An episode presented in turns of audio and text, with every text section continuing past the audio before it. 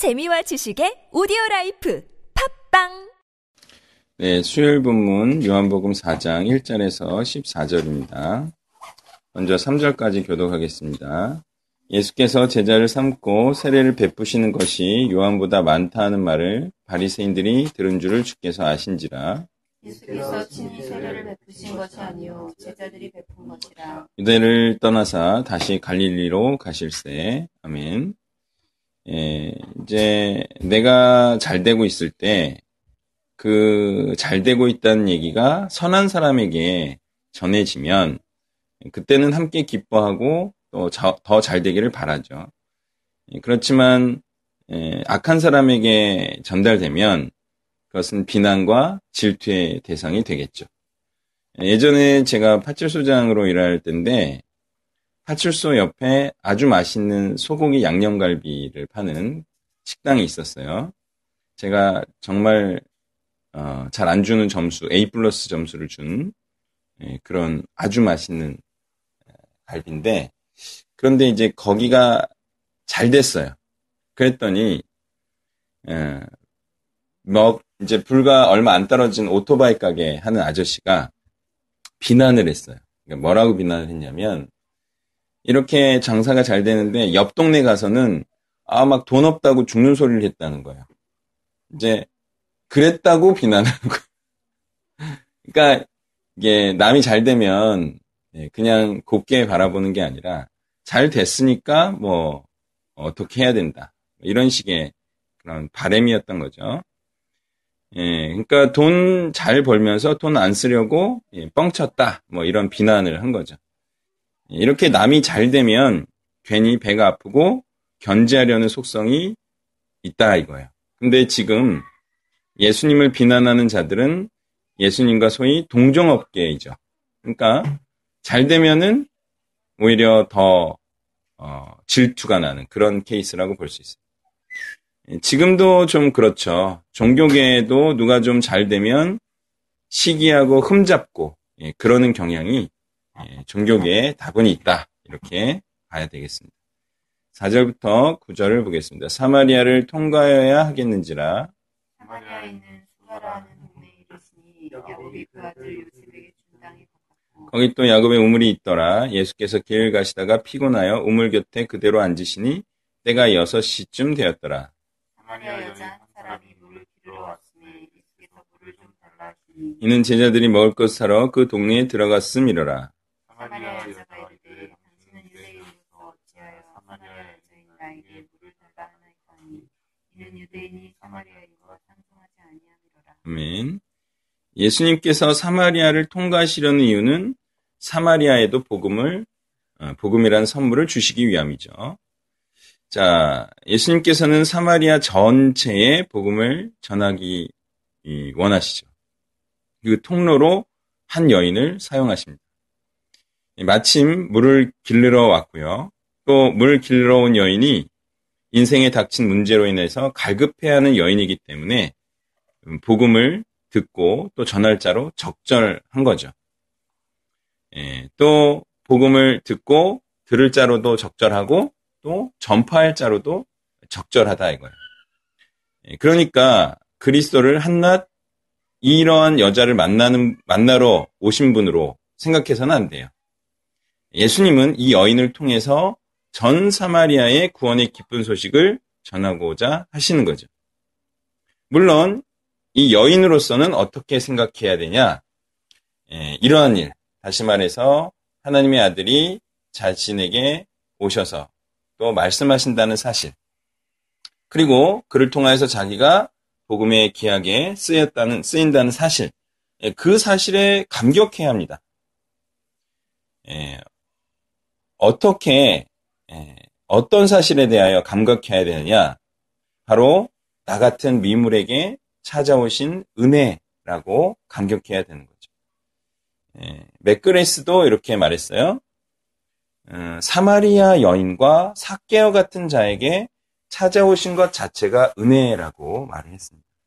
네, 그냥 나에게 하늘 영광을 버리시고 이 땅에 오셔서 그렇게 복음을 전한 것 자체가 우리는 은혜다라고 말해야 할 것입니다. 그리스도께서는 대화를 시도하시면서 두 가지 사실을 활용하십니다.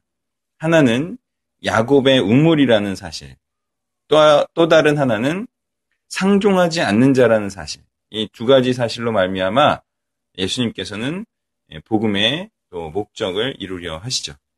이러한 두 사실이 복음을 전하기 좋은 요소로 작용하고 있다는 것입니다. 10절부터 끝까지 교독합니다. 예수께서 대답하여 이르시되 내가 만일 하나님의 선물과 또 내게 물 좀 달라는 이가 누구인 줄 알았더라면 내가 그에게 구하였을 것이요 그가 생수를 내게 주었으리라. 주여 물기를 그릇도 없고 이 물은 깊은데 어디서 당신이 그 생수를 얻겠사옵나이까 우리 조상 야곱이 이 물을 우리에게 주셨고 또 여기서 자기와 자기 아들들과 짐승이 다 마셨는데 당신이 야곱보다 더 크니이까. 예수께서 대답하여 이르 내가 주는 물을 마시는 자는 영원히 목마르지 아니하리니 내가 주는 물은 그 속에서 영생하도록 솟아나는 샘물이 되리라. 아멘. 정말 이 여자가 하나님께서 그리스도를 통해 주시려고 하는 것이 무엇인지 그리고 지금 자기 앞에서 물을 좀 달라 하는 분이 누구인지 알았더라면 이 여자는 당연히 구원과 영생을 구했을 것입니다. 그리스도께서는 이 여자가 구해야 할 구원과 영생을 생수라고 표현을 하시는데요. 역시 그리스도를 알지 못하는 자들은 이런 단어를 육적은, 육적인 생수로 또는 구약적으로 이해하곤 하는 거죠. 예, 그리스도께서는 그런 저차원적인 얘기를 하는 분이 아님에도 불구하고 사람들은 여전히 예수님의 말씀을 이 땅의 땅의 적인 것이나 또는 구약적인 그런 야곱의 축복으로 이해하고 있다는 것입니다. 여전히 그렇게 예수님의 말씀을 예, 정말 현세적인 것으로 많이들 이해하고 있죠. 예, 그런 자들은 그리스도를 앞에 두고도 그리스도를 알지 못하는 자들이고 실패한 구약에서 성공한 신약으로 넘어오지 못하는 자들이라고 보겠습니다. 이 땅에서 잘 되는 것을 육적으로 잘 된다고 하는 것이죠. 그런데 육적으로는 아무리 잘 돼 봐야 갈증이 나고 그 무엇인가를 갈급하게 찾는 그런 신세를 면하기 어려운 것이죠. 맛있는 것을 먹어도 허무하고요. 넓고 위치가 좋은 집을 사도 걱정이죠. 이쁘고 또 공부를 잘하는 자녀를 두고요. 각종 세금과 보험과 생활비를 쓰고도 남는 돈이 있을 정도로 살아도 뭔가 허무하고 다른 것을 찾으려 함은 마찬가지인 것입니다. 그러면 다른 무엇인가를 찾아 헤매지 않는 자가 되려면 무엇을 찾아야 하는 것인가? 그것은 바로 그리스도고 그의 복음이죠. 이것을 찾고 얻은 자는 이제 다른 것을 갈급하게 찾을 필요가 없는 것입니다. 왜 그럴까요?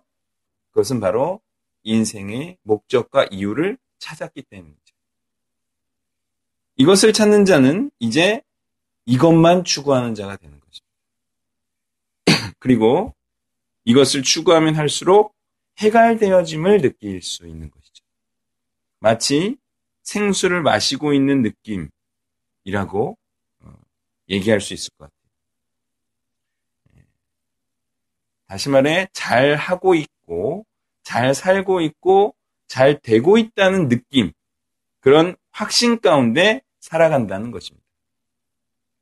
후회스러울 것도 없고요. 아쉬울 것도 없어요. 그리고 뭔가 확 바꿀 것도 없어요. 그냥 살던 대로 살면 된다 이거예요. 제가 며칠 전에 자기소개를 할 일이 있었어요. 근데 그 발표란에 살아오면서 후회스러운 일이 무엇이었는지 이것을 적고 말하는 난이 있었어요. 근데 제가 어떻게 발표를 했냐? 예, 아무리 생각을 해도 후회스러울 게 없다. 이렇게 발표했어요. 네. 아무리 생각해도 후회스러운 것이 없다. 살아오면서 후회하지 않을 선택만 해온 것 같다. 이렇게 얘기를 했어요. 심지어는 스타크래프트를 선택한 것도 후회하지 않아요. 많은 시간을 허비했지만 그래도 그것도 아, 오히려 그게 방황하던 시기에 뭐 그거 하면 뭐 그래도 뭐 건전한 거죠. 네. 후회한 선택을 안 한 것. 자잘한 후회와 선택은 있었어요. 그렇지만 굵직한 선택에 있어서는 잘해왔다는 거죠. 물론 그 중에 가장 잘한 선택은 경찰을 그만두고 헌신한 거다. 네. 정말 너무너무 잘한 선택이죠.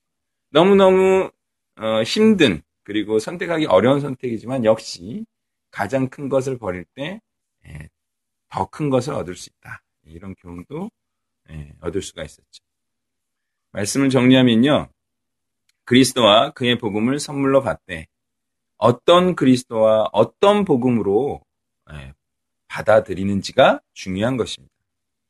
여전히 갈급하게 하는 그리스도를 믿는 것인지 아니면 정말 그리스도만으로 만족하게 하는 바로 그 그리스도를 믿는 것인지 우리는 우리 신앙을 돌아봐야 하겠습니다.